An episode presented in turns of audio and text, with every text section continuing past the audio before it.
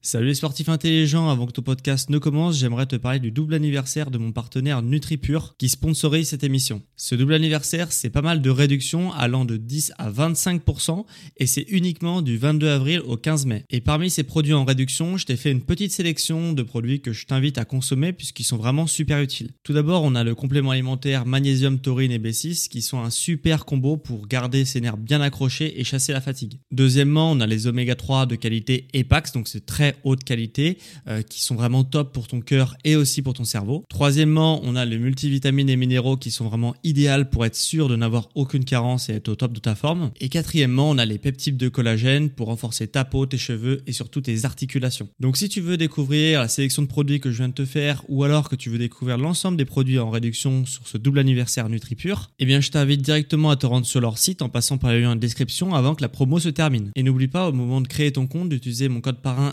SSN10 pour bénéficier de 10% de réduction supplémentaire sur ta première commande. Merci à NutriPure de sponsoriser cet épisode et bon podcast à toi.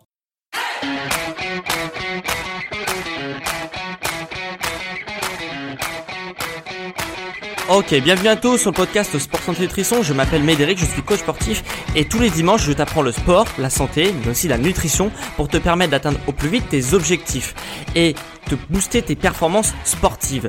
Et quand on parle de performances sportives, il y a bien sûr des choses qui peuvent nous éloigner des terrains et nous empêcher de performer dans notre sport. Et c'est notamment le cas des blessures. Voilà, les blessures, ça nous éloigne des terrains, ça nous éloigne de notre sport. Si tu fais de la musculation ou n'importe quel autre sport aussi, voilà, tu ne peux plus pratiquer correctement ton sport et donc tu ne peux plus avoir des bonnes performances sportives si tu es blessé. Mais aussi un autre facteur que j'ai encore jamais parlé qui s'appelle la maladie. Voilà, bien sûr que la maladie, ça peut t'écarter de ton sport, tu ne peux plus pratiquer correctement ton sport ou plus pratiquer même du tout ton sport si tu tombes malade.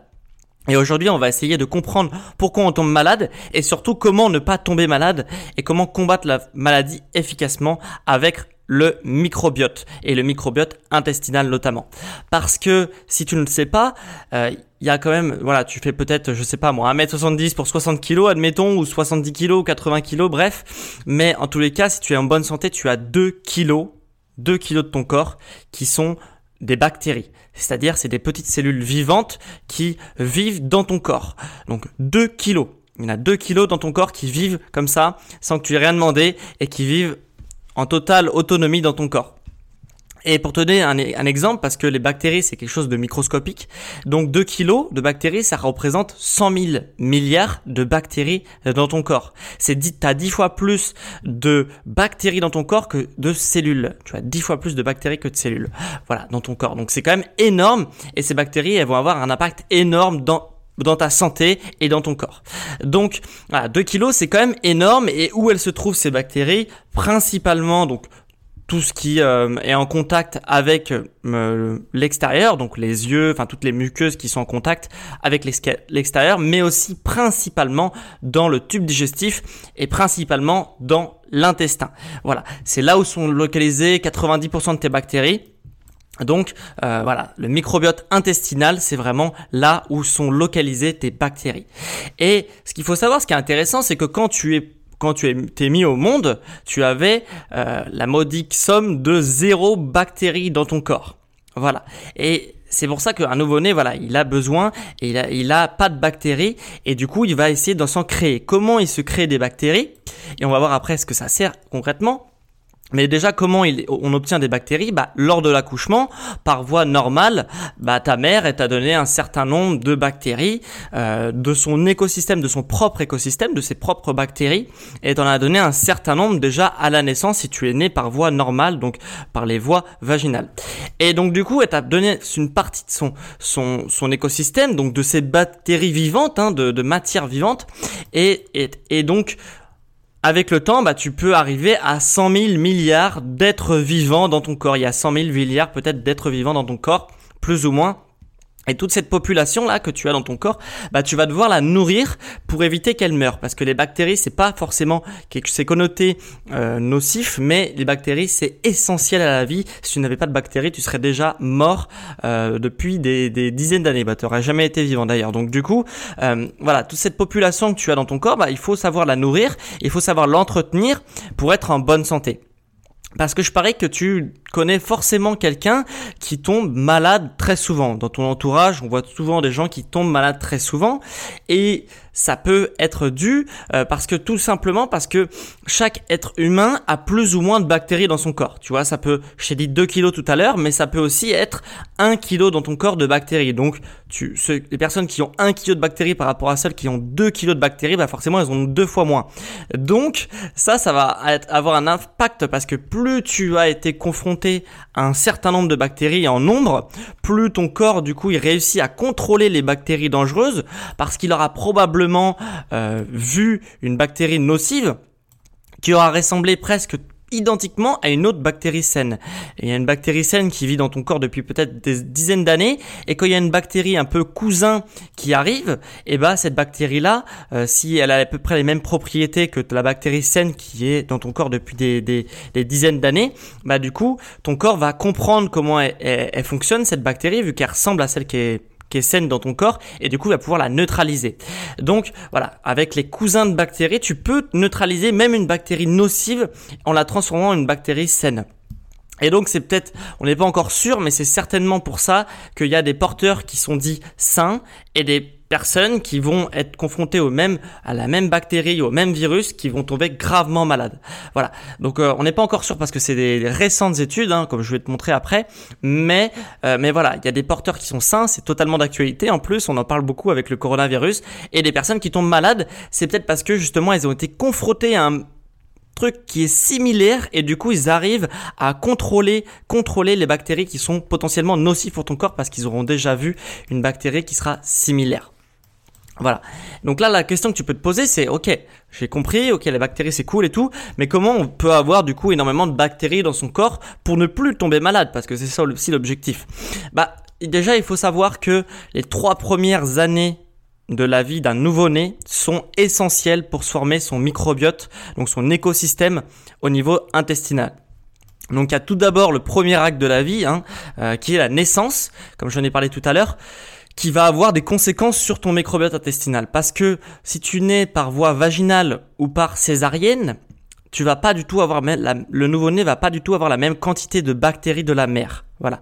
Dans la par voie vaginale, tu vas avoir beaucoup beaucoup plus de bactéries de la mère. Donc le, nouveau-né qui n'a pas de bactéries quand il naît va être confronté tout de suite à énormément de bactéries de la mère, donc saines parce que si probablement si elles ont vécu dans la mer, c'est qu'elles peuvent vivre dans le nouveau-né aussi. Donc du coup, bah voilà, déjà ça va jouer un rôle et comme je te dis, trois premières années sont essentielles au microbiote que tu vas avoir quand en étant adulte. Donc beaucoup plus de bactéries par voie vaginale et par césarienne. Si tu es né par césarienne, bah voilà, normalement, tu as beaucoup beaucoup moins de bactéries. Donc déjà, ça va avoir un impact sur ton microbiote intestinal. Ce qu'on peut faire maintenant, alors c'est encore des très récentes études, mais on a vu que un enfant né par césarienne peut aussi être badigeonné euh, par un coton issu des bactéries vaginales de la mère et en lui transmettant, en le badigeonnant avec le, le coton qui a, euh, qui a, voilà, qui est issu des, des, muqueuses vaginales de la mère, bah ça recrée presque identiquement, euh, voilà, la, naissance par voie vaginale. Donc, donc c'est quand même très puissant parce que même si tu es né par césarienne, maintenant on peut recréer une, une, une naissance par voie vaginale en badigeonnant l'enfant avec un coton issu des voies de la mer. Voilà. Donc ça t'intéresse, euh, je te donne quand même le nom de la personne qui a trouvé ça en 2015, Maria Gloria Dominguez Bello, qui a trouvé ça en 2015. Donc toi, c'est très récentes études. C'est pour ça que le microbiote, peut-être que tu n'en as jamais entendu parler, mais c'est vraiment, ça, ça tend quand même à, à, se, à vraiment exploser dans les prochaines années. Donc au moins, tu seras au courant de, de quoi ça parle. Alors, il y a aussi une deuxième chose, donc on a la naissance qui permet déjà d'avoir un certain nombre de bactéries euh, pour plus tomber malade. C'est pour ça que l'enfant va avoir une différence entre euh, il tombe malade souvent petit ou pas, en fonction de là où il est né, c'est enfin par où il est sorti plutôt. Et après, il y a forcément l'allaitement, parce que voilà, on a différents types d'allaitement. Il y a l'allaitement classique, hein, avec euh, le, le sein de la mère, et l'allaitement par biberon. Donc forcément ça va avoir des conséquences aussi. Parce que déjà, dans le lait de la mère, il y a des, les bactéries de la mère, donc la mère va lui transmettre euh, voilà, les bactéries grâce à son lait. Il y a aussi les muqueuses de la mère, les, des seins de la mère, qui vont permettre de transmettre au nouveau-né bah, un certain nombre de bactéries pour pas qu'il tombe malade. Et c'est comme ça que la mère lui, fournit un peu tout son écosystème bactérien. Comme ça, l'enfant, il, rencontre dès son plus jeune âge un maximum de bactéries différentes et ça lui permettra, quand il sera un peu plus vieux, bah, d'accueillir des nouvelles bactéries parce qu'il aura déjà rencontré des bactéries qui seront similaires. Donc du coup, quand il sera plus grand, il aura capacité à absorber de nouvelles euh, bactéries beaucoup plus facilement que s'il n'avait pas été confronté durant les premières années de sa vie. Et tu l'auras compris, mais si tu allaites un enfant euh, bah, qui, euh, bah, du coup, qui euh, par, par, le biberon, déjà le biberon c'est en plastique, hein, la tétine, donc du coup, bah, forcément il n'y a pas de bactéries dessus ou très peu par rapport à, à, une muqueuse de la mère. Et en plus c'est pas forcément des bonnes bactéries, alors que la mère trie les bactéries qu'il va lui donner, hein, c'est inconscient, mais voilà. Et aussi, euh, bien sûr, le lait que tu vas fournir aux nourrissons, déjà, il n'est pas très qualitatif généralement. Et en plus de ça, il est pasteurisé. Donc, qui dit pasteurisé dit on supprime toute forme de bactéries dans le lait. Donc qu'elle soit bonne ou mauvaise, on s'en fout, on pasteurise à très haute température pour détruire toutes les bactéries. Donc un excès d'hygiène, c'est pas forcément bon. D'ailleurs, c'est valable aussi pour la vie de tous les jours. Un excès d'hygiène de trop se laver, trop ce machin, ça du coup empêche les bactéries de venir dans ton corps. Donc il faut pas faut te faire attention à l'hygiène mais pas trop non plus. Voilà, pour avoir un certain nombre de bactéries qui euh, pour continuer d'alimenter les bactéries dans ton corps. Il y a aussi une deuxième chose, c'est l'alimentation. L'alimentation, ça joue aussi un rôle majeur dans le dans le, euh, le développement du, microbiote intestinal, du microbiote tout court, mais surtout du microbiote intestinal. Là, on parle de ça. Et euh, voilà, l'alimentation, ça joue un rôle majeur. Euh, les fibres musculaires, bah, quand elles vont arriver dans le côlon, bah elles vont permettre de nourrir les bactéries. Donc il y a un petit fragment de chaque fibre musculaire. Hein, le, les fibres musculaires, ça se trouve dans les fruits et les légumes. Donc un petit fragment de ton, de ton fruit, hein, microscopique, va tomber dans le côlon, euh, voilà, se, se disperser comme une traînée de poudre dans le côlon et du coup, ça va permettre de nourrir toutes les bactéries euh, qu'il y a dans ton côlon et dans ton tube digestif pour vraiment nourrir toutes les bactéries parce que comme c'est des êtres vivants, elles ont besoin de manger et elles se nourrissent principalement de fibres. Aussi un peu de glucides, euh, voilà. C'est, une sorte de deuxième digestion entre guillemets. Tu vois, tu as la première digestion de ton estomac. Après, bah, tout ce qui est dans ton estomac qui a été traité et assimilé par ton corps euh, va dans ton tube digestif pour être expulsé. Mais avant qu'il soit expulsé, bah, il y a une deuxième digestion les bactéries, les 100 000 milliards de bactéries que tu as dans ton côlon, bah, ils vont récolter une toute petite partie à chaque fois pour pouvoir pour pouvoir justement euh, bah, digérer une deuxième fois et les nourrir toutes les bactéries qui se trouvent dans ton côlon et dans tes intestins. Voilà. Donc ça, c'est quelque chose, voilà, qui permet aussi de nourrir. C'est très important. C'est pour ça qu'on dit qu'il faut manger des fruits et des légumes. Entre autres, pour ça, on le dit. C'est pas la seule chose qui est bien, mais entre autres pour ça, les fruits et les légumes, euh, ça permet vraiment de nourrir tout l'écosystème que tu as au niveau bactérien dans ton côlon. Après, il y a une deuxième, il y a une autre chose qui vient, euh, et c'est pour ça que c'est super intéressant d'avoir bah, énormément de, de bactéries dans ton côlon et dans ton intestin Puisque après, il y a les virus. Qu'est-ce qui se passe quand il y a un virus qui arrive Voilà, ton virus il arrive, tu, tu soit tu l'inspires, soit tu le manges, soit voilà, tu l'ingères dans ton corps en tous les cas. Et les virus ils vont arriver, ils vont se balader, ils vont se balader comme un aliment en fait ou comme euh, n'importe quelle bactérie. Et ils vont arriver, et puis ils vont arriver un moment dans ton côlon. Et quand ils vont arriver dans ton côlon, bah, qu'est-ce qui va se passer? C'est qu'en fait les virus c'est aussi des êtres vivants, donc ils ont aussi besoin de manger. Donc, qu'est-ce qui va se passer? Ils vont être en compétition avec les bactéries qui sont déjà présentes depuis des années, des dizaines d'années, voilà, euh, dans ton corps. Et du coup, ils vont être en compétition.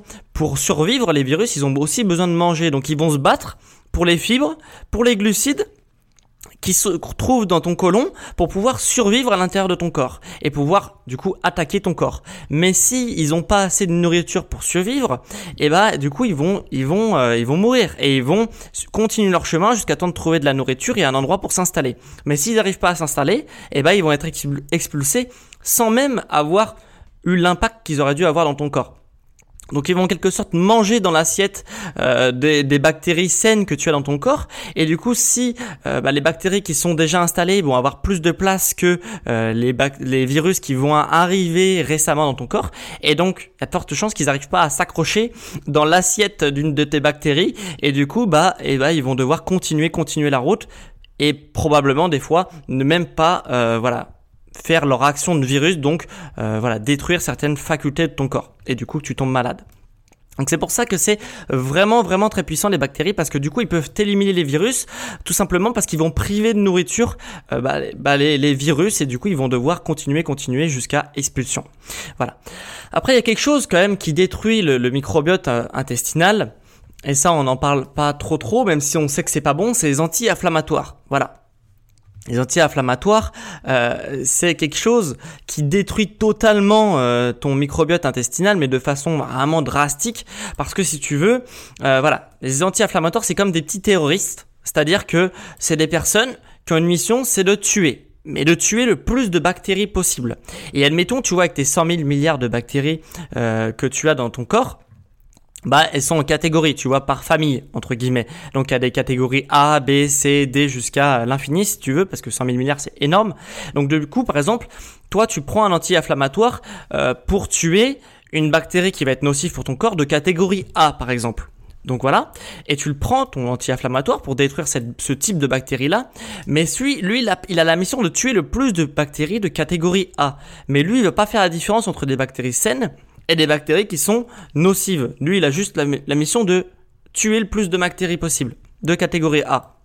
Donc tu vas ingérer ton anti-inflammatoire, il va détruire toutes les bactéries de catégorie A qu'il trouve jusqu'à ce qu'il s'épuise parce qu'au bout d'un moment il est fatigué de tuer. Donc du coup il s'épuise et, soit il a détruit le microbe soit il l'a pas détruit. Et du coup euh, et, et, du coup voilà ça va poser un problème parce qu'il va détruire les bonnes bactéries mais aussi les mauvaises bactéries. Euh, donc du coup euh, il va complètement détruire ta flore intestinale détruire tout ton microbiote intestinal parce que et eh bah, ben, il va pas faire la distinction. Lui, il a juste une mission, c'est tuer le plus possible. Donc, il tue le plus possible et terminé, tu vois. Donc, du coup, ça, ça va quand même avoir un impact énorme dans ton microbiote intestinal.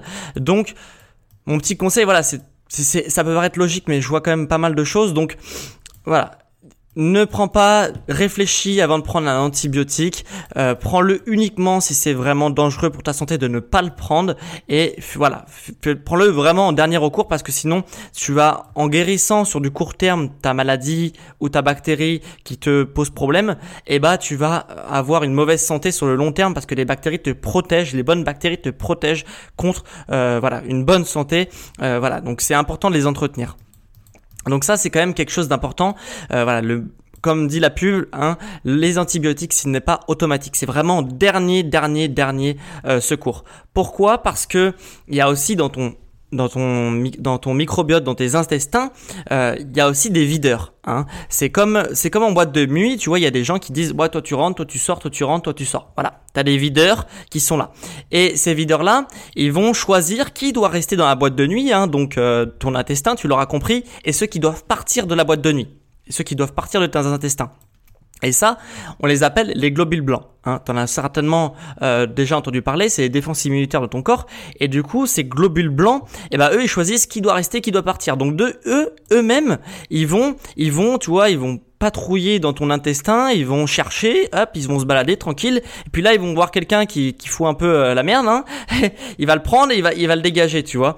Et du coup, ils vont trier d'eux-mêmes euh, les gens qui doivent rester et partir. Donc, ils vont trier les bonnes bactéries des mauvaises bactéries. Contrairement à l'autre l'antibiotique qui va tuer tout sur son passage.